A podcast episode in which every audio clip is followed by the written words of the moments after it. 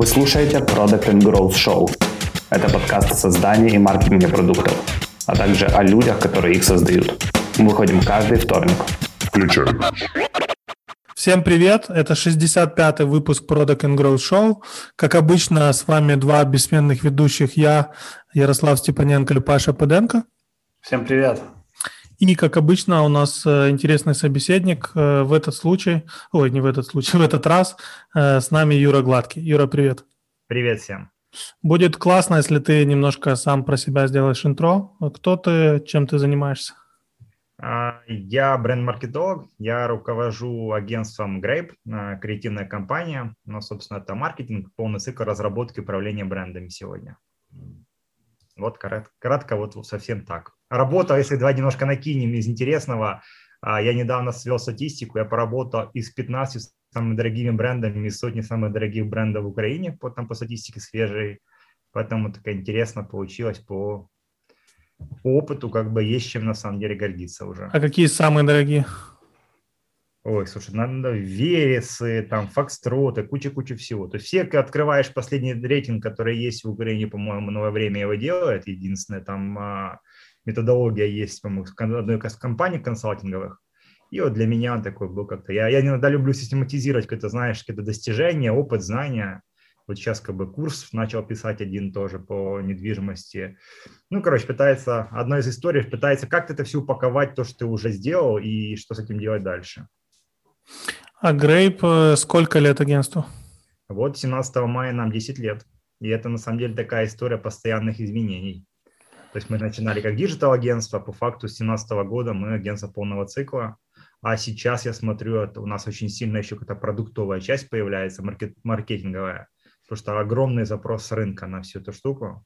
Ну и мне самому как бы как бизнес-консультанту, как управленческому консультанту маркетинга это стало все больше интересно.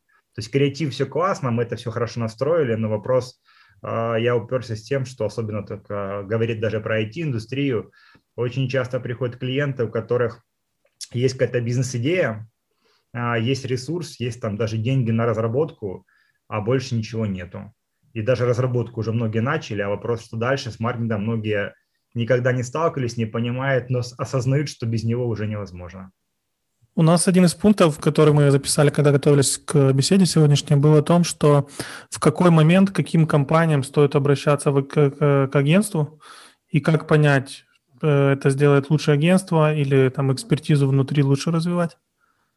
Ну, давай это по порядку. Из, из моего опыта буду говорить. Э, я думаю, что в агентство такое крупное или минимум, которое там уже будет там нормально брать чек за разработку бренда, нет смысла идти, когда нету хотя бы рабочей версии какого-то продукта. То есть, когда ты ничего не создал, у тебя ничего не работает, и пытаться упаковать этого бренда – это булшит. Ну, то есть, реально. А что упаковать? Зачем, типа, вкладывать десятки, там, не знаю, сотни тысяч долларов, то, что на самом деле может там сдохнуть через квартал?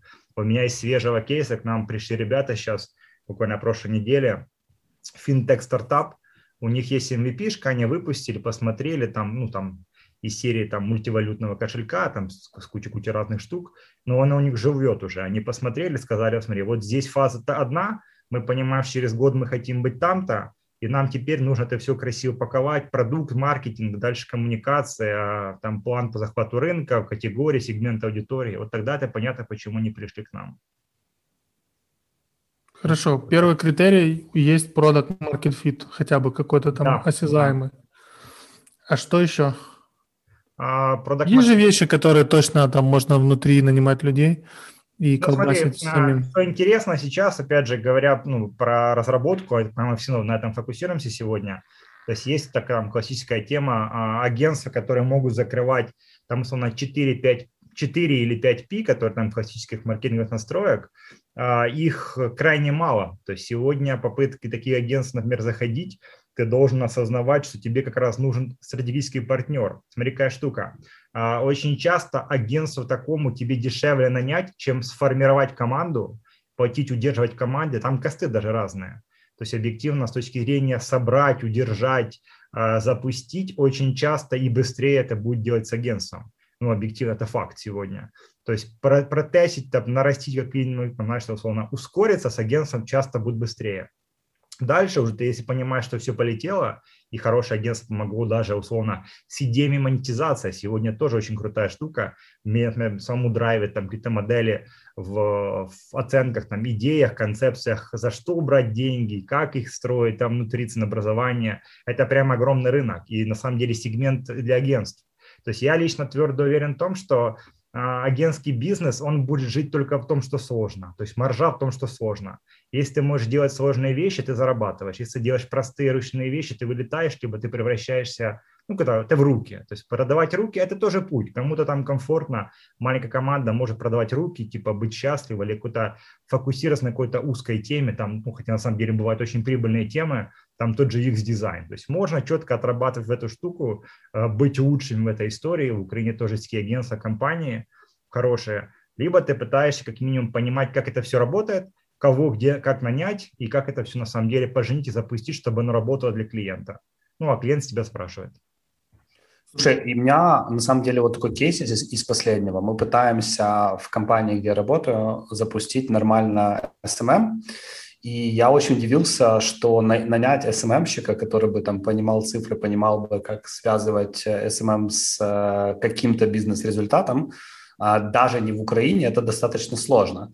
То есть мы реально уже три с половиной месяца, мы начали в начале января, три месяца, можно сказать, ищем SMM-щика. Я прособеседовал, там, собеседовал чуваков, а, которые делали SMM в Google X, собеседовал чуваков, которые делали в Sennheiser, собеседовал чуваков там еще всяких модных компаний. Но я очень удивился, что даже такая понятная ниша, как SMM вроде бы, она с точки зрения специалистов не то чтобы прям сильно наполнено. Возможно, мы продающим в неправильных местах.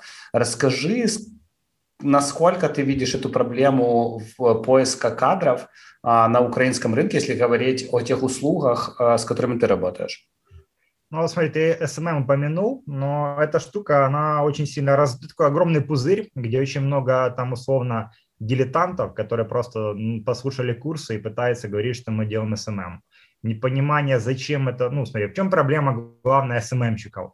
Они не понимают нахрена вообще SMM бренду и бизнесу, то есть, условно, что из этого строится, как это там воронка, как это часть, там, условно, бренд-стратегии, маркетинговой стратегии, бизнес-стратегии, там нету ничего этого.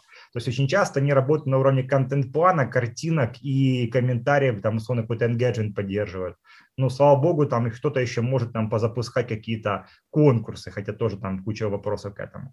Это так, так устроен этот рынок, то есть там много трэша, и ты прав, то есть те человек, который понимает эту ну, тему, тебе сложнее фильтровать, потому что ты очень много видишь этого бушта, который с рынка валится. А, и мой тебе совет, на самом деле, тебе точно проще уже, мне кажется, нанимать агентство, как минимум, потому что это более управляемая история, потому что, ну, такие люди, которые случайные, они также и сваливают завтра. То есть ты остаешься без ничего. Агентство это хотя бы для тебя сейв-опция, что ты у себя все там, ну, на бэкэнде у тебя агентство хранит это все. Даже ротации кадров это не твоя проблема. Это на самом деле очень, я считаю, важный вызов.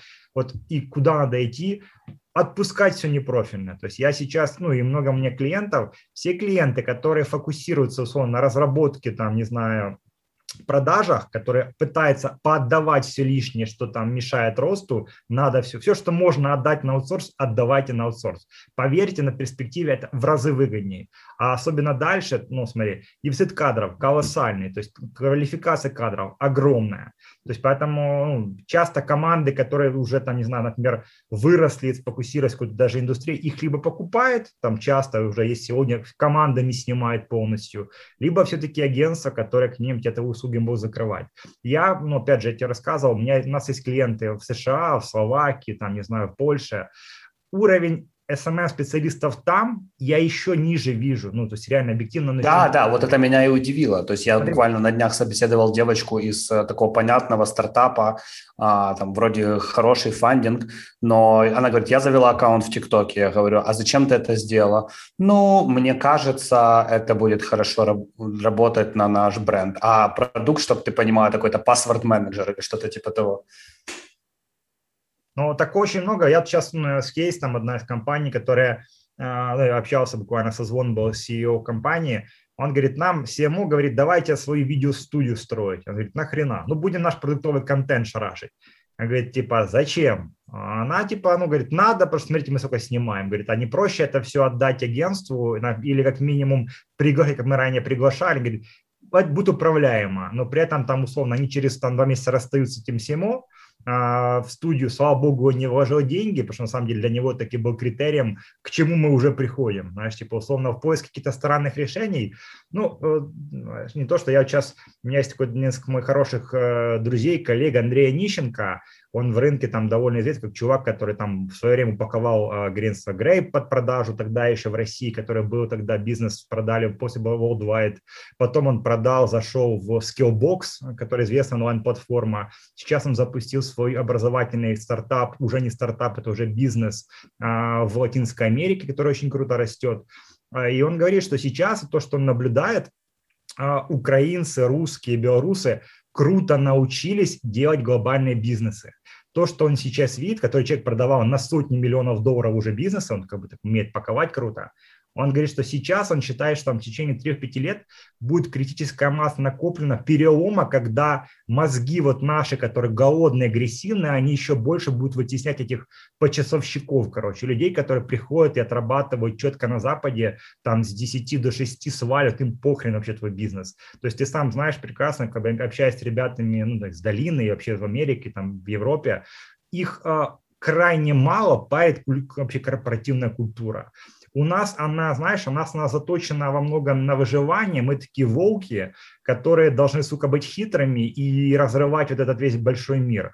И у нас эта вот критическая масса, она реально уже, я сейчас, она тупо накопилась.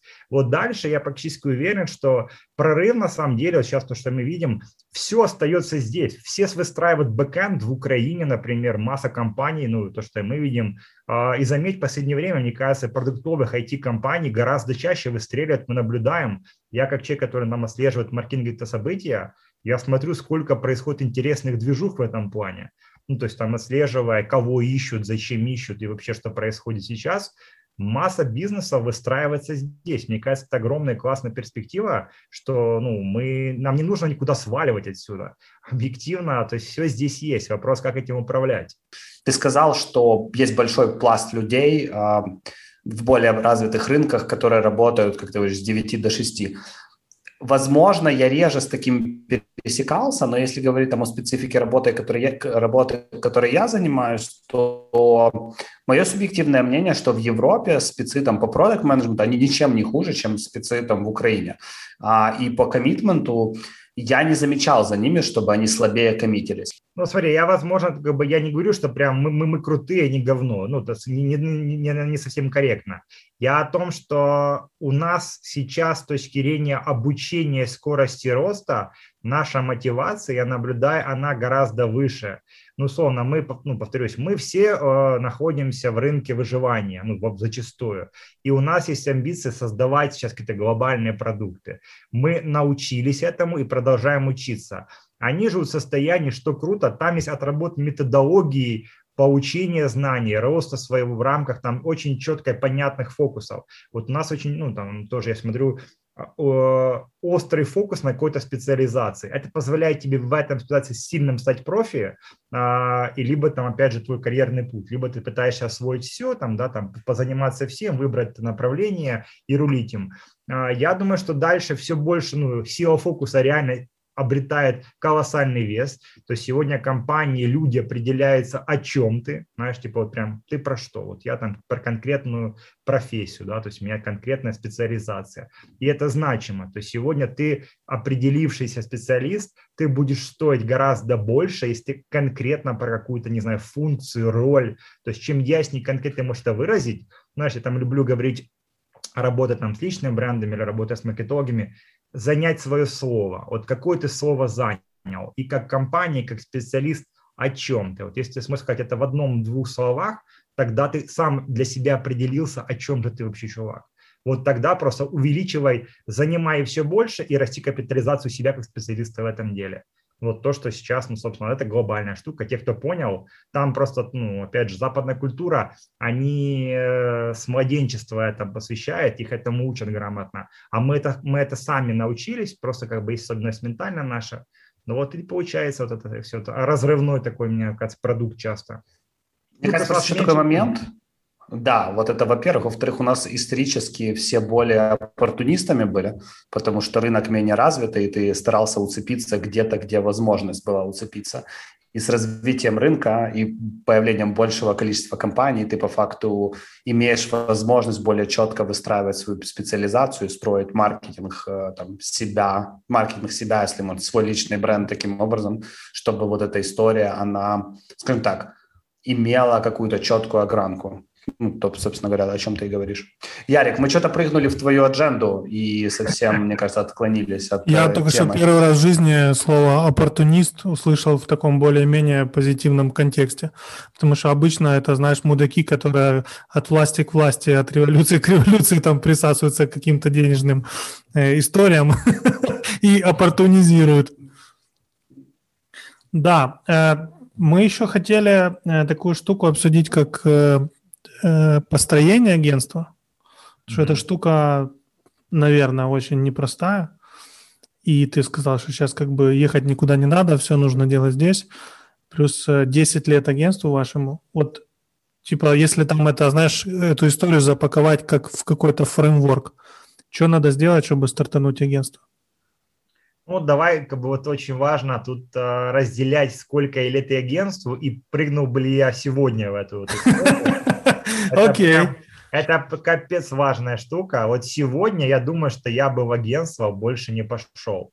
А, а, во-первых, ну, почему? Не то, что прям мне не нравится. Я очень люблю агентский бизнес, мне очень нравится работать с клиентами, потому что на самом деле оно бы не росло, и я бы не был там максимально в эту штуку вовлечен. Дело в том, что сейчас креативный бизнес, маркетинг крайне сильно и очень быстро меняется. Я уже рассказывал, как мы меняли специализации постоянно, добавляли то, чего не хватает клиентам, и не могли этого достроить. Я просто понял, мне быстрее это сделать внутри, чем что-то от них ждать. А сейчас в агентском рынке, если, ну, если следите, я вам расскажу, а, очень там последние пару лет агентство по всему миру скупается либо консалтингом и бизнесами, либо скупается крупными компаниями. Этот тренд он будет дальше идти, потому что, повторюсь, причина очень простая. Дефицит кадров и сработанных команд. Сегодня построить команду такого, там, не знаю, уровня хорошего, классного агентства, который создает креативный продукт, нанять их, удержать их, там, собрать, настроить, это зачастую крайне более дорогое удовольствие, чем просто купить их. Ну, то есть, знаешь, типа таких примеров масса. Ну, например, консультанты, они покупают, потому что им выгодно достраивать цепочку продаж. То есть, условно, работа на уровне бизнес-консалтинга, они вскрывают кучу боли и как бы понимают, что вам, ребят, нужно про маркетинг, вам нужно еще креативчика добавить, и зачем это кому-то отпускать, если можно сами управлять.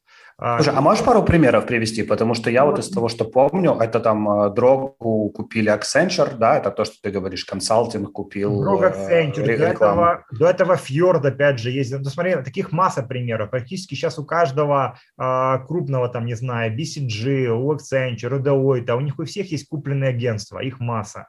И это действительно, это уже системная работа на скупке. Они так, ну, они не то, что рынки, они все специализации докупают. Это просто, опять же, на каждом рынке, где есть деньги и интерес, а я думаю, что в Украину это тоже штука рано или поздно дойдет, те, кто сможет продержать специализацию и собрать команды, они точно будут интересны, в том числе для покупки. Потому что просто в моменте сейчас собрать по таким костам таких людей, это крайне дорогое, посчитай, там, смотри, смотри, тебе нужно заплатить за найм персонала, выплатить агентской комиссии хедхантерам, тебе нужно, чтобы сработалась команда, тебе нужно инвестировать в офисы. То есть, короче, точно покупать – это путь любых крупных компаний. Опять же, сейчас на тренде in-house агентств в компаниях, которым а, то есть есть постоянно работа с продуктом. Ну, то есть, как ни крути, она есть у тебя. Логично тебе нужно, чтобы там грамотные люди понимали как нарративы, креативы, понимали, в принципе, дизайна, работа концепт, ну, с концепциями, с креативами. То есть выпуск полного цикла какого-то творческого продукта. А, всегда, конечно, будут агентства нанимать для каких-то креативных компаний там сторонних, потому что ты, находясь внутри там своего продукта, у тебя другой угол зрения, ну, там, другой угол обзора у агентств, там, не знаю, любых там крупных креативных, ты работаешь там сегодня с недвижкой, завтра с IT-продуктами, разными сферами, разными клиентами, масса разных кейсов, и ты часто можешь а, и сегодня это очень важно, применять инструменты из разных сфер. То есть ты видишь, как работает тот или иной прикольный инструмент и как его применить для другого клиента. На самом деле, то есть мы, мы живем в одном инфополе, и чем больше экспериментов прикольных, тем лучше часто оно выстреливает. Вернусь к моему бизнесу. А если там по ключевому все-таки набору сегодня вам запускаться, я считаю, что если это делает менеджер, то есть он чувак, который просто классно собирает команды, я практически уверен, что у него ни хрена не получится. То есть сегодня агентский бизнес, организованный классными топ-опытными менеджерами, у него очень мало успеха, потому что он на самом деле может быть очень крутым, харизматичным лидером, но смотри, какая штука, в агентствах э, рулит креатив. Ну, вот как ни крути, то есть исторически так сложилось, что конечный продукт, то есть ну, креатив я называю, и дизайн, там, и какие-то идеи роликов, то, что видит рынок на выходе. То есть это как бы то, что видимо для рынка. Стратегии – это такая историческая, опять же, сложившаяся функция. Они нужны, они важную работу в агентствах делают, но очень мало ты понимаешь конкретный продукт стратега. Это клей, это как бы важная функция, такой навигатор, но при этом стратегии там даже сегодня ты, наверное, даже словно не зовешь никого там крутых стратегов из рынка, там прям вот, которые четко занимаются конкретными стратегиями. Потому что что дальше? Потому что после него идут опять же какие-то креативные продукты. А, поэтому я верю в то, что сегодня агентства должны запускать харизматичные творческие лидеры, которые очень классно, круто умеют создавать что-то, создавать продукт прежде всего, а не только собирать команду. И вот у них есть вот тот самый, знаешь, типа драйвер, который позволит им собрать вокруг себя, склеить первых там вот это первый пласт такой классной команды. Да, ему нужен менеджер, да, ему нужен очень часто, ему нужен финансист-бухгалтер, потому что, как правило, в агентствах там главная там проблема, когда почему разваливаются компании там через полгода, через год, это на, на взлете какой-то классной идеи, так ребятки не научились PNL сводить, то есть как минимум а, до этого не дошли, думали, что классный творческий бизнес, а то, что надо платить зарплаты, офис и налоги, э, очень часто остается на заднем плане. А это большая проблема, поэтому классному лидеру точно нужно понимать, понимание, какой-то хотя бы минимальный финансовый план, прогноз, ну, там, на квартал, год, чтобы хотя бы было понимание, во что ты ввязываешься. И, возможно, стоит остаться на наемной работе, чем прыгать вот эту историю очень часто, не всегда перспективную собственного бизнеса. Ну и дальше, дальше вопрос создания продуктов. Первое, что должен ну, там, э, формировать портфолио. То есть портфолио и кейсы, которые ты сможешь показать рынку. То есть не нужно там, э, ну, сегодня первое, что должен делать, показывать то, чем ты хочешь дальше заниматься. Агентство, повторюсь, оно, знаешь, как, как ракушка. То есть ты облепливаешь себя проектами, которые потом к тебе будут идти. Ну вот, например, мой бизнес, там исторически так получилось, что меня очень много недвижимость, например, там полный цикл недвижки. Ну, я пытаюсь, ну не то, что от этого отстраниться, это важно, я просто упаковал отдельный продукт, но недвиж... я все понимаю про него. Там есть FMCG, там продукты, упаковки. Это еще один кусок. И создавая каждый раз какой-то классный кейс, понятное дело, что с тобой на, на тебя смотрят на такие продукты, сравнивают другие игроки из рынка, ну и говорят, хочу вот так, либо не хочу вот так, давайте, раз вы понимаете, дайте что-то новое мне. Но э, весь мир это же ну, люди, люди кейсозависимые. Поэтому им важно посмотреть что-то, чтобы могли сказать тебе, а можешь ли нам что-то другого плана тоже выдать там в наших задачах, масштабах. Очень часто на самом деле случается ну, там, химия между там, не знаю, заказчиком и агентством, когда там, знаешь, есть вера в то, что ребята способны создать все для тебя. То есть они там условно и придумают тебе и продукт могут сделать, упаковать, и классный там креатив для Израиля условно тебе выкатить. Ну, то есть у нас есть такой клиент, мы запускали в свое время, у нас есть электронной сигареты Фич.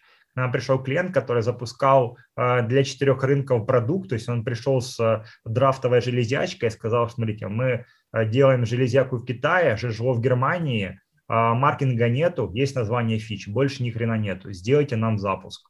То есть ребята, чтобы ты понимал, запустили, сейчас они вторые по продажах в Украине тестово, а после Джула, который нереальные бабки вкладывает. Просто классный там агрессивный маркетинг, не похож на то, что делают конкуренты. Дальше у них опять же рынок Германия, Израиль, они там уже сейчас тестируют почву, как туда будут заходить.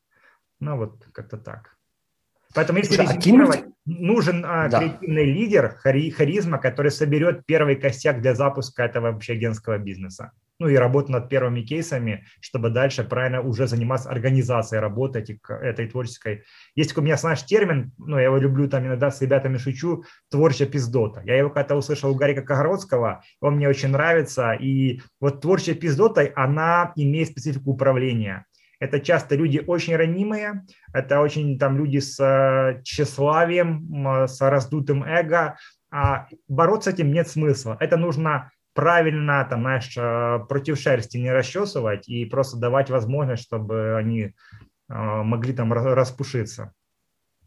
Расскажи, э, чтобы тему продажи закрыть, расскажи, какие мультипликаторы в агентском бизнесе, а как это считается, как считается оценка рекламного бизнеса, ой, не рекламного, сори, агентского. Но если говорить про то, как вообще оцен... агентский бизнес можно оценивать, ну смотри, не забывай, что у тебя есть как минимум фактор страны, где агентский бизнес построен. Поэтому все равно как бы есть э, принадлежность географии и там условно прыгнуть там сегодня, ну, примерно про Украину говорим, там выше там тройки, пятерки в никаких мультипликаторах ты не сможешь, потому что никто из этого из Украины такие компании оценивает. Хочешь, чтобы оценивать, тебе нужно иметь офис и как минимум открывать компании в других странах, там прокачивать, чтобы ты имел хотя бы как-то увеличение этого мультипликатора. Но это как бы так, я совсем по теории. А, но что хорошего, агентский бизнес так не оценивает, потому что агентский бизнес – это и при оценке очень творческий продукт, потому что покупаешь ты прежде всего команду. Команду и сработанный там набор кейсов, э, методик, понимание разных продуктов. И тут то, что я могу там, ну, из того, что я знаю, есть там а, оценка в 11 агентского бизнеса, в 10 есть оценка агентского бизнеса от э, прибыли по, по двум годам, ну, там, из того, что как минимум я знаю, как это покупали. К выручке кейсы есть, как покупали агентство, но это довольно сложная штука. И опять же, тут смотри, revenue, структура revenue в агентском бизнесе, она же очень часто действительно зависит от того, что внутри. Там, условно, если ты прогоняешь через себя продакшн роликов, ну, допустим, то у тебя сильно искажается картинка твоя по итогу, там, не знаю, твоей, ну, там, а, прибыль, процент твоей прибыльности, маржа по году. Если там ты сфокусирован, ты четко разделяешь себе стоимость креативных продуктов и услуг, там, конечно, более ясная, прозрачная картинка, что фактически все, что я заработал, и там, условно, а, ну, считается сейчас, там, не знаю, пара, последних пару лет, очень круто, если агентство умудряется делать э, рентабельность бизнеса в 15-20%. Хотя в последние годы с локдауном я не знаю, существуют ли ком- а, команды агентства, которые могут такие делать для себя вообще по-прежнему цифры, но я счастлив, если такие остаются потому что ну, все стало дороже, очень много страха, очень много непонимания. Хотя я знаю, например, украинские продакшны, которые мы говорим про видео, если прям про наш рынок, там у многих очень все прекрасно, которые работают на Западе, они смогли победить там огромное количество, сотни, часов, сотни дней загрузки и так далее. Мы, как условно, агентство, которое занимается маркетинговыми услугами, а, ты должен ты должен расти каждый год в стоимости своего чека, у тебя каждый год должна расти цена твоих услуг, потому что если ты не растешь, то есть ты падаешь, и у тебя перспектив никаких. Работать в этом рынке, а, продавая по какому-то базовому прайсу большому количеству э, клиентов, нереально. Автоматизировать агентский бизнес ты можешь только на уровне условно, управление проектами CRM не более. То есть, условно, это кастомный продукт, всегда кастом. Кастом это всегда требует э, ставку на хорошую маржинальность, на добавленную стоимость. Не знаю, ответил, Ярик, не ответил, я, я, я, Ярик я пока ты рассказывал, как будто... я ради интереса пытался найти, за сколько э, Дрогу э, Accenture купил. То что в полмиллиарда примерно сумма.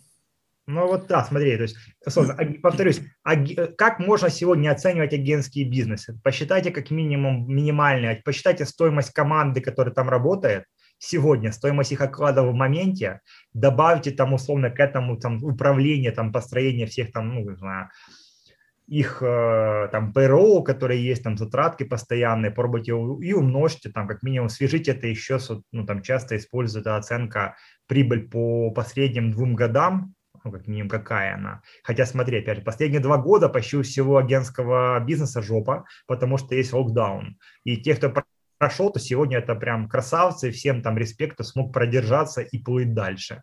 кто не потерял, кто там дальше сможет ну, действительно на, на, наращивать. Но повторюсь, сегодня агентства, я думаю, что продаваться могут, если там, говорит, и мне там есть такой кост, там, не знаю, не продамся менее 5 миллионов долларов. Хотите, вот мой кост, например. Ну, там, условно, давайте. Вот мне приду, придут, скажут, Юр, заберу у тебя грейп за 5 лямов. Я скажу, давайте обсуждать. Ну, например. Я как раз только хотел сказать, что ты с грейпом будешь делать, если ты будешь продавать грейп, за сколько денег? Ну, вот, вот смотри, то есть я готов обсуждать там при 5 миллионах долларов легко. То есть почему нет? А, и это на самом деле просто зная то, что продавали, то есть там чеки повыше были, но, но знаешь, типа рекламный бизнес, он проходил несколько золотых этапов. Вот, знаешь, там условно был этап э, до 2009 года, когда просто в рекламном бизнесе нереальное количество было денег, их просто не считали, чеки просто вот Э, назывались вообще из потолка. Потом период вот 2009, там, ну, наверное, года, вот считаю, до 2018 тоже непонятно, что происходило. Там все начали пересматривать, там начали считаться, может быть, нам дешевле самим это все построить. И вот дальше, то, что я уже говорил, а, будет этап, когда будут скупать просто людей в сработанных командах, прежде всего. А, и вот насколько эта команда может там усилить и быть выгоднее в перспективе, чем собирать себе таких же, вот это, я думаю, главный критерий будет для оценки переговоров. Ну, вот, и, кстати, вспомнил еще кейсы свежих, то есть Шосейда компания, она покупала себе тоже агентство как in-house на обслуживание своих брендов. Это очень крупная японская косметологическая компания, просто купили себе агентский бизнес, чтобы не заниматься выстраиванием своего. А, ну, там есть пример еще на рынке у Samsung и Shale, Хотя Samsung все время понял, что ну, в чем, кстати, проблема, я считаю, там во многом чела, они все время занимаются одним и тем же клиентом, одним и тем же бизнесом. И это на самом деле чревато очень часто и текучкой, и там проблемами с ростом ребят. То есть, ну, как бы мы работаем в бизнесе, который действительно имеет э, поток, и тут людей надо зажигать с каждым новым проектом, кейсом, чтобы они понимали, что для них самих это каждый раз что-то новое. Вот так это работает. Знаешь, там, э, например, эм, ребятам в агентстве очень важны награды. То есть, смотри, моим бизнесам награды уже нафиг не нужны. Там, я для себя там в 2016 году там, получил награду самого креативного агентства в стране, мне там хватило, и я понял, что награды нового бизнеса не делают. Делают кейсы, делают рекомендации. Все. Вот. Но фестиваль награды нужны ребятам, чтобы они вдохновен, ну, вдохновлением колбасили дальше. Им важно признание, что их там креативный творческий продукт, он соответствует каким-то мировым а, там, понятным нормам, критериям, там, условно, Каны, как некий там эталон а, творческого продукта в мире, но он остается. Он для, для многих это то, почему мерятся остальные. Хотя, опять же, то, что я уже говорил, что маржа в том, что сложно. Сегодня, когда ты начинаешь продавать, а у нас много кейсов, когда программы, продукты разбираешь, когда ты помогаешь собирать идеи, концепции, знаю, программы лояльности или программы монетизации, как продавать какими-то подписками, как это интересно встраивать внутри какие-то креативные формы, как правильно какие-то э, в дизайне, в месседжах запаковывать обращения к клиентам, тут уже ну, даже не про креатив, а про некую изобретательность. И поэтому, мне кажется, во многом сейчас хорошие ребята в креативных агентствах становятся такими творческими изобретателями. Ну, вот прям важная такая миссия у них появляется, этим тоже нужно зажигать. Слушай, ну это такой э, очень редкий микс людей, которые достаточно креативные, достаточно, скажем так, зажигательные все еще, да, которые еще не сгорели, и которые еще могут проекты до конца доводить. Мне кажется, таких людей, в принципе, воюют все. И IT за них воюют, и корпораты за них воюют, а, и, ну, собственно говоря, рекламный бизнес тоже за них воюет. Как э, удерживать людей в таком э, рекламном бизнесе? Вы же все-таки работаете там в основном с украинским рынком, если я правильно понимаю. В основном ваши чеки в гривнах, мне так кажется. Соответственно, это влияет на ту зарплату, которую ты ребятам можешь предложить. Как удерживать такую команду? А, ну, смотри, я, во-первых, для, ну, то, что для себя тоже увидел, э, команду нужно удерживать, если создаешь некое там племя, племена, вот, знаешь, типа условно дробление. Для меня переход моей компании на, на набор из креативных юнитов, на отдельных команд, он стал важным в понимании, что мне нужна эта децентрализация, где меня больше нету как какого-то единого лидера, при этом там есть там креативные диктора, у нас уже он не один. Я считаю, что очень правильно в свое время я отказался от некой функции генералов, когда есть один главный чувак в функции.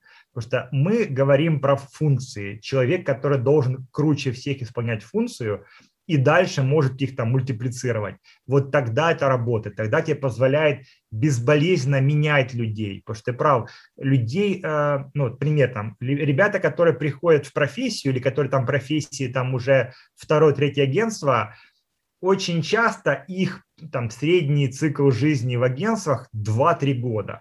То есть ты можешь быть мега крутым, у тебя будут лучшие условия в рынке, но их сегодня ни хрена это не волнует, они хотят другого. Они просто не видели другого, им интересно. У меня много примеров, когда ребята, уходя, говорили, Йоханы, ну реально, мы попадали, мы понимали, что, что было там условно в Грейпе, куда мы пришли, это земля и небо. Но они привыкали, им типа хотелось другого. Окей, ну пойду, дальше. Там я сегодня из ребят, которые 10 лет прошли в агентствах, уже сегодня там маркетинг-директора, креативные-директора, масса разных компаний, я этим горжусь. То есть они сейчас выросли, это прям круто, стали большими профессионалами в своих каких-то областях, и это только потому, что я их вечно, ну, я меня там часто ребята шутят, год за пять в агентстве, я часто даю новое. Я считаю, что провал, когда ты окружен и там, и, знаешь, живешь в рамках каких-то шаблонов. У нас есть на рынке, ну и вообще глобально есть на рынке агентств, которые выработали некий узнаваемый шаблон и его продают всем по рынку. Ну, некий там подход, концепция, узнаваемый почерк. Мой подход у агентства не должно быть почерка. Агентство с почерком – это смерть, потому что ты, ты теряешь понимание, то есть каждый твой клиент – это новый кейс. Ты не можешь впаривать то, что ты привык делать для всех, каждому клиенту. Изобретать нужно каждый раз новое, потому что это разное время, это разные запросы, разный контекст рынка и подходах к клиенту. То есть только изобретать новое, мне кажется, это путь, почему и ребят ты можешь удерживать, которые приходят на это новое, и клиентов, которые, знаешь, ищут что-то такое, что другое ну, даже наше позиционирование, там, агентств, которые мы вот сейчас выстраиваем, это add something new, то есть каждый раз добавлять что-то новое в продукты, в подходы, взаимоотношения. И для ребят это является критерием, то есть чек-лист. А создаем ли мы что новое там новым, новой компанией, новым продуктом, новой любой программой? Если это есть, тогда мы это усиливаем и развиваем. И это позволяет дальше собирать вот классных ребят в команду, которые идут на это. Расскажи, к вам вообще digital бизнесы часто приходят за услугами, там, за креативом, за какими-то... Я просто не понимаю, честно говоря, даже из чего сейчас портфолио. За последний квартал к нам пришло, у меня сейчас в обслуживании три digital бизнеса. Это финтех, это security и еще один финтех, который с ставкой больше на, э, ну, там, на блокчейн и прочие услуги. Ну, и опять же, ты каждый раз такой, то есть в чем еще фишка, кстати, рекламного бизнеса, ребята каждый раз сталкиваются с тем, чего никогда не делали.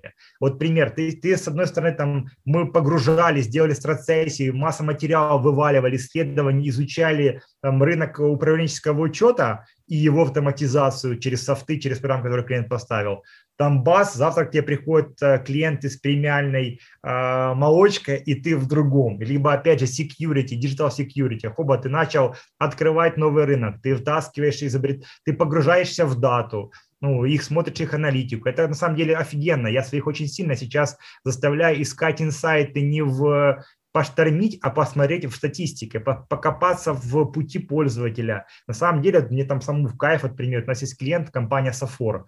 Они полтора года продукт строили, мы когда даже им запускали название, как-то давнюю идентику, они спустя полтора года пришли опять к нам за полным перезапуском всего, что есть, потому что у них есть, они поняли, что происходит, они накопили базу 30 тысяч пользователей, и они поняли, что они хотят дальше с ними делать.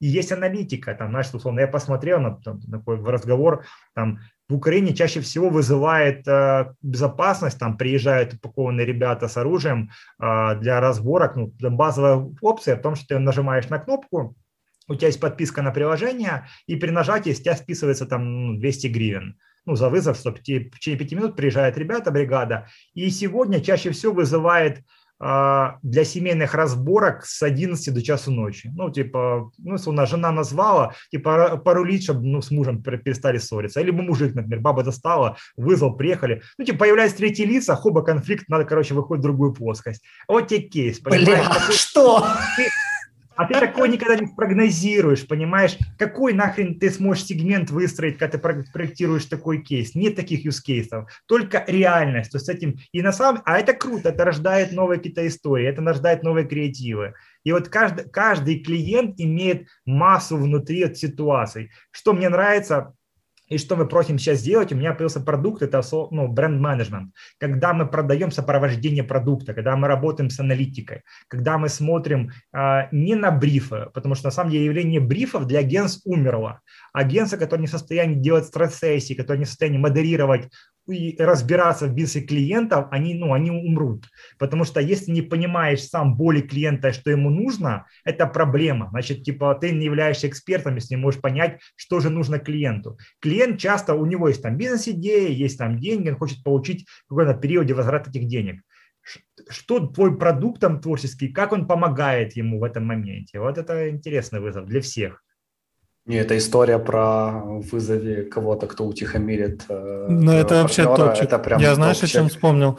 У меня еще такой пример есть. А, я периодически соглашаюсь быть э, интервьюированным в, во всяких там customer development штуках для того, чтобы посмотреть, как, как люди это делают и учиться как бы самому это лучше делать.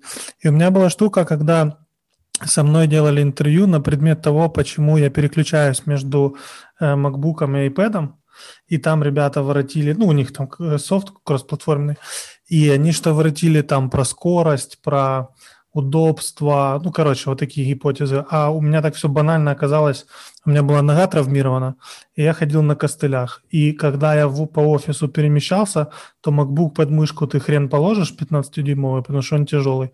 А iPad очень четко. И там э, как бы функционально он для меня, ну, больших задач не решал, но прыгать между митингами, потому что расстояния там, ну, относительно большие по офису, вот такой джоб он мне закрыл я очень часто люблю говорить, что почему, например, сейчас важно работать ну, там, с брендами, не только про перформанс думать, который там каждый год у стоимость следа растет, во всех рынках растет. Ну, и на самом деле очень показательно сейчас те, кто инвестировал в понятную какую-то категорию знания себя, в какой-то mind в категории, те в перспективе всегда выигрывают. Вот потому что сегодня мы делаем ну, банковские переводы, сидя на унитазе. Никакой рекламной кампании чувака на унитазе ты не поймаешь. И это на самом деле очень важно. Но этот чувак должен понимать, что в ситуации потребности там один-три ты должен быть в подсознании, кого он выберет, что он нажмет для того, чтобы он перевод, покупка, заказ, э, закрыть свою потребность. Вот это борьба. И вот она на самом деле и дальше только больше и больше будет э, на уровне, занимаешь ли ты какое-то место подсознания и понимаешь ли ты, какая, ну, как, как твоя бизнес-модель помогает этому. Слушай, а можешь рассказать еще какие-нибудь примеры, когда за счет э, более усиленного, более сильной инвестиции в бренд э, у digital бизнеса, э, скажем так, э, улучшались э, метрики? Потому что из того, что я вижу, общаясь с коллегами по рынку, я вижу, что инвестировать в бренд, они, в основном люди боятся, потому что не особо понятный, понятен ROI, да. Все в digital е привыкли, что там, условно, я вот тут засыпал в AdWords, не знаю, через неделю увидел возврат инвестиций, посмотрел свою стоимость лида, мне удобно репортить, мне удобно как бы обо всем говорить. Даже если у меня unit экономика не сходится, я хотя бы четко понимаю, что она у меня не сходится. При инвестициях в бренд такой же чистоты и измеримости нету. Расскажи, возможно, у тебя есть примеры, где это работало, и прям ты четко говорил, вот да, это работает. Но смотри, начнем с того, что есть очень довольно там, есть исследование и не одно, посвященное тому, что дает бизнесу вообще инвестиция в бренд. Есть исследование BBH, я советую найти его, а, это агентство, известное американское агентство BBH, которое четко разложило, что, например, условно, инвестиция в бренд позволяет тебе выставлять цену на плюс 13% выше товаров категории в схожей, ну, там, условно, в схожей категории. Или там позволяет легче повышать цены, и это безболезненно для твоих клиентов на фоне твоих же конкурентов. Они посчитали очень много метрик, как знание тебя, там, понимание тебя в категории позволяет легче управлять во, ну, всем путем пользователя.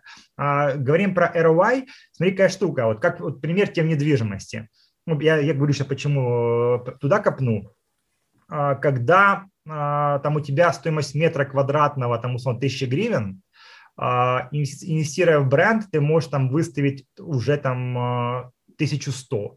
Вот это плюс 100 на тысячах метров, это уже покрывает все твои затраты на маркетинг, на хороший бренд и на хороший контент. И вопрос, что тогда ROI считать, и не только у них. Потому что дальше, вот смотри, что пример. Очень часто а, бренд считается как некий атовизм типа, а давайте еще вложимся в контент, а давайте бренд-платформу построим, давайте сегментацию зафиксируем клиентскую, для того, чтобы потом как-то это ROI привязать. Так вы привяжете, но вы как, как когда вы разработку продукта, когда вы команду, когда вы зарплаты считаете, вы же это линкуете с вашей бизнес-моделью.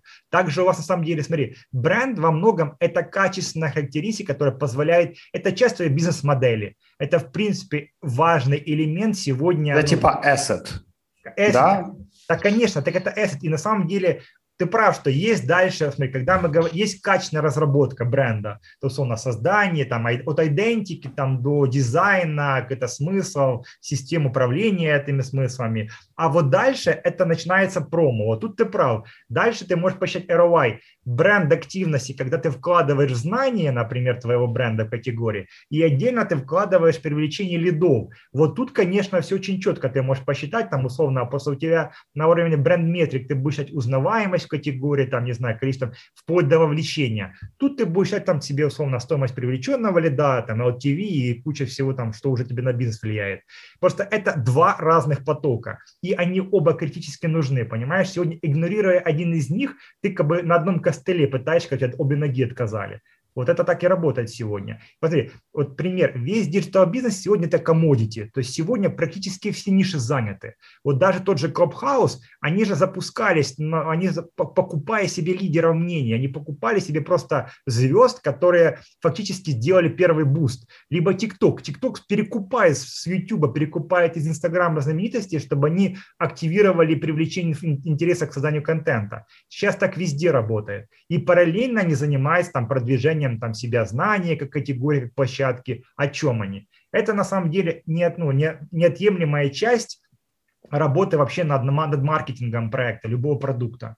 Ну, и мне кажется, сегодня очень важно иметь круто там ориентирован на перформанс маркетолога, но параллельно либо отдельный специалист, либо к минимуму точно не забывать про то, что инвестиции в бренд как минимум в перспективе позволят точно обыграть конкурентов, которые, опять же, будут кучу фич включать, функционал добавлять. То есть вы этим уже не выделяетесь. А вот вопрос, чем вы выделитесь, это главная задача и вопрос даже не внутри команды, он часто не может внутри родиться. Потому что нужно на самом деле иметь очень такого зрелого, немножко отстраненного системы лидера, который может посмотреть со стороны на себя сказать, моя система, мой продукт вот про это, мы хотим занять вот это слово. Если у вас не получается, наймите себе стороннего консультанта агентства, упакуйтесь и усильте свой бизнес и продукт этим.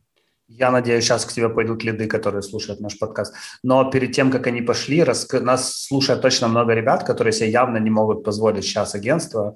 А, расскажи, какие минимальные шаги человек или там компания или маленькая команда может сделать для того, чтобы начать строить бренд? Ну, смотри, очень, с чем я тоже сталкиваюсь, очень часто компания не может описать продукт просто одним-двумя просто предложениями или просто фразой о чем мы продукт для чего, мы продукт для кого. И а что, ну, значит, вот минимально описав себя по банальному простому фреймворку, про кого мы, для кого мы, уже для многих решит проблемы, как минимум на этапах запуска, там, оценки, упаковки первых шагов твоего бизнеса. Дальше мы, конечно, погружаемся там позиционирование, чем мы отличаемся, в чем наши уникальные какие-то фичи, и прям конкретно выписать их, а, какие боли, страхи, потребности мы закрываем. И я, кстати, очень люблю, у нас есть там отдельное упражнение по работе с э, сегментацией клиентов. Я верю в сегментацию по потребностям. Я считаю, что все эти персоны – это все bullshit. Персоны ты можешь вытаскивать только из аналитики, если у тебя уже есть накопленная база данных, и уже там сегментировать их. То есть если ты там четко видишь, что у тебя там три типа клиента, потому что, вот, например, я рассказывал, есть вы, выделяешь себе случайных, которые юзера вызывает себе вот э, э, охранку в 11 часов ночи, это ты его увидел, он тебе появился, он тебе просто органически. На этапе запуска как минимум подумай, какие потребности закроешь. И что еще важно в digital бизнесе, то, что я заметил сейчас, очень часто компании выделяют тех, кто принимает решение о покупке, но забывают про тех, кто будет пользоваться. Это огромный, часто в разы превышающий пласт потребителей. Если есть отторжение тех, кому поставили лицензию, например, или купили продукт, то ни хрена не взлетит. Если вы неудобны для тех, кому это купили, поставили, ничего не будет с продуктом. И поэтому важно прорабатывать на уровне customer development все сегменты, действительно, насколько удобны, интересны и одним, и другим. И там очень разный будет набор потребностей, страхов у них будет разный набор. Это на самом деле описание этих воронок, их хорошее погружение в их боли очень важно. И я очень люблю еще как упражнение указывать, кто наш враг против чего, против кого мы, что мы хотим заменить, убрать, вычистить, вообще выкинуть из рынка. Потому что э, это позволяет очень часто фокус настраивать. Знаешь, одно дело, там, мы строим там глобальную большую миссию. На самом деле, что еще важно, компания на старте, нахрен не нужны никакие миссии. Вообще забудьте про эти все смыслы, большие слова, попробуйте выжить с продуктом. Вот если вы поняли, для кого и для чего и выжили, хотя бы запустились, и вы реально кому-то интересны, вот миссия нужна, когда появляется потребность людей привлекать в команду. Вот тогда уже появляется какая-то идеология. Вот, э, знаешь, типа есть там термин «создать свое племя». Вот это племя должно уже на какие-то смыслы приходить. Вот тогда ты же можешь это параллельно думать вместе с тем, как, почему твой продукт там должны ставить там сотни, тысячи, миллионы людей. Вот это главный вызов. Вот это на самом деле, вот, вот это первые ключевые критерий работы с, ну, с брендом. Вот дизайн, а, коммуникация, это даже уже условно не то, что это крайне важные вторичные там или третьего уровня порядка вещи. Почему там многие пытаются найти волшебную пилюлю, заказав дизайн у какой-то крутой дизайн-студии. Ребята, они на свое усмотрение нарисуют вас классно, но если у вас жопа с продуктом, ничего не полетит потому что изначально на, на фазе А допущена масса ошибок. Вы не, вы не понимаете, для кого вы это запаковали. Вы, ну, на самом деле, дизайн-директор агентства будет счастлив, что продал вам гипермодный, классный, трендовый продукт. Он его дальше на фестивале повезет. Он в шоколаде. А вот что будет с вами через год, это вопрос. Слушай, мы недавно записывали подкаст э, с Артемом Бородачуком из NetPeak, и он много рассказывал о том, как э, какие-то внутренние разработки в, в их агентствах а, становятся продуктами. Он так рассказал про Рингостат, про Серпстат, mm-hmm. по-моему, еще про какие-то штуки. А, вот, я надеюсь, я все правильно сейчас сказал, то как обычно перепутаю название. А у вас нет амбиции уйти в продуктовый бизнес? Вы все так же хотите оставаться агентством? Смотри, у меня сейчас есть, э, ну, смотри так, я иногда у меня возникали периодически запросы от клиентов, там, ну, солнышко, у любого нормального агентства появляется, а зайди там на долю в наш бизнес, там, проконсультируешь. Это такой, знаешь, уловка, я уже там научен опытом, поэтому я в это не прыгаю, но если вот мне там, я инвестирую в параллельные бизнесы, которые как-то имеет развитие моей компетенции как маркетолога. Но вот сейчас, продолжая воронку агентского бизнеса, например, я вот сейчас буду развивать бизнес ребят, которые занимаются финансами бизнес-стратегии, я захожу долевым партнером туда. Для меня это продолжение воронки для Грейпа, потому что я понимаю, почему для меня, ну, я работая с собственниками или там CMO, а, я понимаю их боли, а, и дальше все равно будет маркетинг этих ребят. И когда я захожу как партнер на этапе работы со стратегией бизнеса, с финансами, потом появляется мой маркетинг, потом креатив появляется, и дальше, возможно, автоматизация. Но сейчас из продуктов я, например, точно зайду в рейтингование, то есть мне сейчас очень интересно там реально новые уровни методики рейтингов, которых сейчас в рынке нету. Я просто очень сильно обратил внимание, что ну, мы же понимали, вопрос качества квалификации кадров, и мне интересно без всяких там платных прочих штук, пиарных, а привлекая крутых методистов с точки зрения оценки там топовых хедхантеров, мы сейчас с крутыми аудиторами будем запускать вот скоро там рейтинг, допустим, CMO в стране там, которых уже с аудиторской оценкой, с оценкой реально топового уровня хедхантеров по методике там AAA а, до там B-класса, мы делаем ранжирование, мы делаем продажу доступа к этим рейтингам, мы дальше будем выстраивать воронки для себя, как мы будем открывать людям работу, чтобы они хотели попасть туда, и у меня это рождает некую цепочку и, вну, и это самый окупаемый продукт для меня, у которого есть понятная модель монетизации, как он сам будет зарабатывать, как, ну, как мы посмотрим нанимать туда персонал и как это помогает бизнесу этих участников, которые создают. Вот такие проекты я уже начинаю ну, запускать, но они, опять же, у меня выходят из потребности развития бизнеса Грейпа по-прежнему. Ну, то есть, скорее, он, он есть часть этой системы, потому что я, ну, вот если Бредатюк, он у него получается разное запускать, хотя на самом деле оно все про IT, правильно, как ни крути. Вот также меня, я понимаю, что я хочу сфокусироваться, оставаться в поле маркетинговых сервисов и маркетинга, работа с брендами, и вот тут запуская какие-то продукты вокруг этой истории, чтобы ну, не было вопроса, какого хрена Юра, там, не знаю, запустил там а, переработку жмыха орехового. Ну, типа, это, ну, понимаешь, я в этой не, не особо шарю теме, и мне там сложно. Это, наверное, можно было бы, но это уже пенсия, когда ты забросил, не хочешь этим уже больше не заниматься, и решил прыгнуть в вообще новую отрасль. Пока мне нравится, я понимаю, я понимаю людей, я знаю эти знаю подходы, боли знаю, поэтому точно это продукты, связанные с удовлетворением потребностей этой аудитории. И ты курс какой-то делаешь, да? Ты так вскользь упомянул. А, да, я тоже из, по поводу курсов, я, то мы начали говорить, я понял, что есть э, накопленный опыт в разных сферах, и мне не нравится, ну, я попробовал, я не хочу учить всех всему в теории, я хочу выбирать какую-то конкретную нишу, допустим, сейчас там бренд в недвижимости, то есть я полностью курс разработки бренда в недвижимости. Продажа пока базовая СНГ, я понимаю свою воронку, что дальше из курса будет книга, дальше из курса будет там роуд-шоу, я его буду паковать там полную для себя там цепочку. Дальше я буду запускать там следующие индустрии, которые мне там интересны, раз, э, то есть я хочу два, две ниши закрывать в год курсами и контентом. Если поставил такую цель, и я по ней иду. То есть это упаковка некого нажитого опыта, много схожего, при этом это наши кейсы, наши боли, никакой воды. То есть ты просто делишься, рассказываешь, помогаешь людям просто быстрее проходить какие-то наши этапы разработки своих бизнесов и своих брендов на нашем опыте. Ну, то есть, словно, это экономит на самом деле очень много денег и времени для людей, для собственников. И я смотрю на покупателей этого курса, уже сейчас там главы корпораций, там маркетологи, там какие-то бизнес-девелоперы, они, опять же, не хотят послушать, понимать, типа, а что в этом уже, ну, что на рынке происходит. Если они там делали, чего мы не делали и где мы можем быть еще лучше. Это классно. А ты не думал никогда пойти в нишу учить маркетологов? Потому что по факту у нас же нет ничего нормального, кроме прожектора. Ну, вот Кама еще, она существует еще? Вроде я бы, тебе да? же говорил, смотри, я, есть люди, которые учат маркетологам теории аза маркетинга, но вот это точно не мое. Я хочу учить быть лучшим в конкретной сфере. Конкретной нише. То есть это продукт. Вот пример, когда я понимаю, что если спустя три года, у меня там два года появится достаточное количество кейсов в IT, в продукт-маркетинге, я упакую это в отдельный продукт с моей командой. Я выйду с этим, я расскажу, как мы запускали это, какие мы проходили опыты, там, наша воронка, наши успехи или неудачи в этом.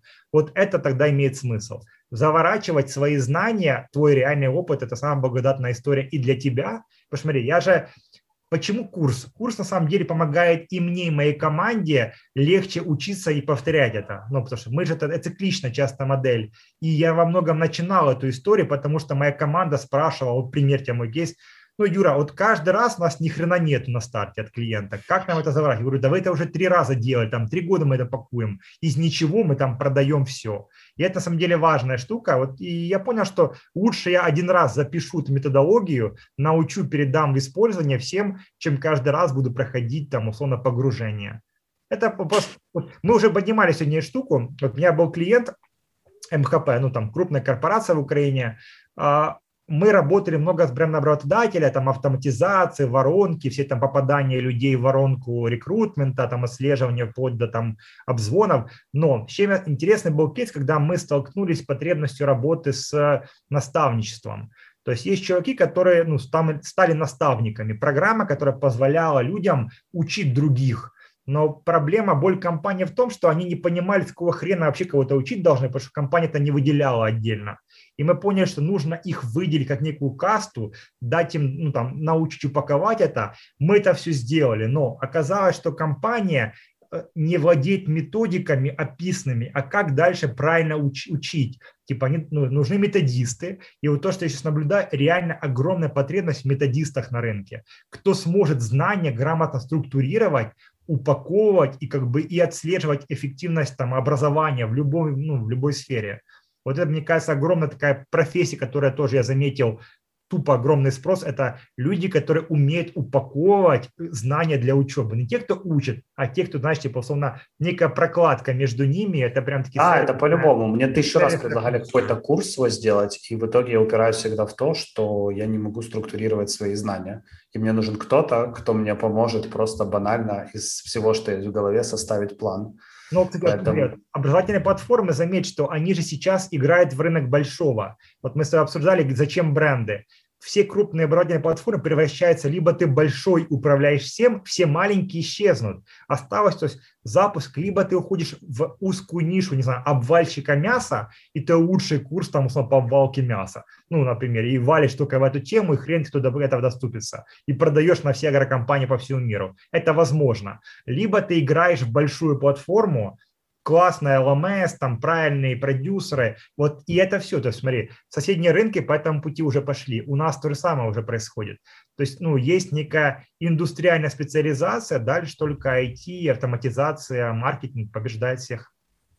Мне кажется, образование – это вообще классный бизнес, потому что если ты продаешь что-то, на что есть спрос – а потому что проблема, почему у EdTech не всегда клевая репутация, потому что часто люди пакуют в, в курсы, в пакеты знания, на которые органического спроса нет, поэтому и есть вот эта вся история о том, что получить лида и как, как можно сильнее попытаться его закрыть.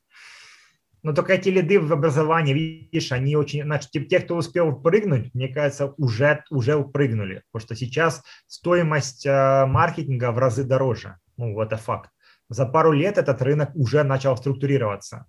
Ну, как на самом деле любой рынок, он появился, вот там уже понятные какие-то правила игры, теперь только растет чек за вход. Ну, это логично, поэтому все, и поэтому мне и кажется, что вот эта история игры в бренд, она на самом деле сейчас как можно более актуальна, потому что перформанс, он не может расти бесконечно в пустоту. Так, смотри, что еще, кстати, аргумент, смотри, перформанс, а это же часто про покупку в момент. То есть ты снимаешь перформансом актуальную сейчас потребность. Многим не нужно это вообще сейчас. Но когда ему это понадобится, ты должен, повторюсь, быть в первом там категории первичного набора, либо ты должен успеть занять эту первую строчку выдачи от App Store до Google. А это, это тоже косты, уже бешеные косты сегодня. Ты там уже практически шансов прорваться крайне сложно. Поэтому это другая игра. И это как раз изобретение чего-то нового. Я, кстати, из наших кейсов вспомнил еще проект. Мы одно время паковали э, продукт бизнес-банка DOT, они, кстати, ну, там сейчас уже их нету, но смотри, мне что очень понравилось, их подход к маркетингу.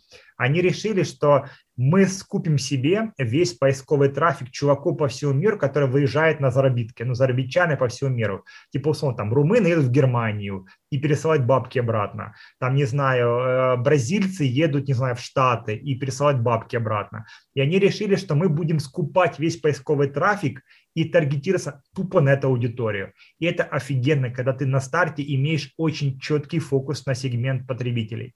Это в разы тебе облегчает понимание и продукта, и важных его функций, и потом для маркетинга, с чем как ты запускаешь, для кого ты прежде всего нужен. Вот это сегодня действительно очень важная штука, когда вы работаете уже в конкурентных развитых нишах. Выбрать фокус, знаешь, как андердогами называют компании, которые приходят, разламывают какую-то корку, находят и бьют четко в одну нишу и растут потом в ней. Вот это сильная штука. Это как паразиты, знаешь, это классно. Бренды паразиты очень крутая штука, когда ты можешь найти какую-то слабость, либо найти точку роста, где никто не обращал внимания, и в нее вваливать, и прям там быть лучшими. Слушай, мы уже на самом деле час общаемся, поэтому время для моего коронного вопроса. Э, посоветуй ребятам, которые нас слушают, э, свои любимые книги про маркетинг. А, так, здесь надо будет, наверное, лезть э, в мой букмейт. У меня есть, кстати, можете подписаться на Юрий Гладкий букмейте. Но смотри, из того, что мне прям сильно срезонировало, это называется идеальный маркетинг это о чем забыли 99% маркетологов. Очень классно как раз э, автор сфокусировался на потребностях аудитории, что вообще нужно прежде всего клиентам и о чем часто стали забывать. И давай сейчас, ну, если тебе интересно, я прям открою из моих мою библиотеку, что я, у меня есть проблема на моих авторов, я их реально часто не помню. Э, книгу помню, продукт помню, поэтому для меня открытием большим вообще, что есть какая-то заметка в букмейте, вообще сам переход на букмейт стал таким важным э, фактором бизнес-литературы. Да, я тоже платил подписку достаточно долго, но сейчас обратно на Kindle перешел. Мне все-таки с телефона не очень нравится читать. Нет, смотри, я для себя читаю художественную с, с таких книжек. Так, что же еще? Законченные. Вот давайте я выделю по прям... «Фабрика выбора». Обалденная книжка Ричарда Шоттона. Очень круто. Называется «Как преодолеть 25 препятствий, которые мешают клиенту совершить покупку». Очень советую. Очень масса масса полезных экспериментов и статистики научной. То есть он, чувак, раскладывал потребительское поведение, и он показывал, как это работает в маркетинге. Прям очень советую, очень классно отработало. А, про идеальный маркетинг я говорил. А, мне, я очень люблю книжку «Бизнес для панков». Если вы читали, это книга про создателей пива «Брюдог». Ну, такие революционеры, они как бы тоже смотрели, ну, андердоги классические, всегда смотрели какой-то другой подход. А, классная книга Гарри Беквита «Это четыре ключа к маркетингу услуг». Это если у вас сервисный бизнес, как раз агентский бизнес, и вообще как продавать сервисную модель сегодня – очень прям хорошо, подробно разложили все. Ну, вот она из основного, пусть, такое, пусть такие будут книжки. Мы попробуем потом в это в описание все добавить. Спасибо. На это, наверное, все. Спасибо, Юр, э, что подключился да. сегодня. Клево пообщались. Э, и тогда, да, ребят, кто дослушал нас до этого момента, э, не забывайте подписываться на наш канал. А вообще можете не подписываться, просто пишите нам обратную связь и говорите, что понравилось, что не понравилось, о чем спрашивать гостей, о чем не спрашивать, потому что нам не хватает вашей обратной связи, и мы ее очень любим. Ну все, на этом будем закругляться. Спасибо вам большое. Хорошего вечера. Пока. А, спасибо. Спасибо.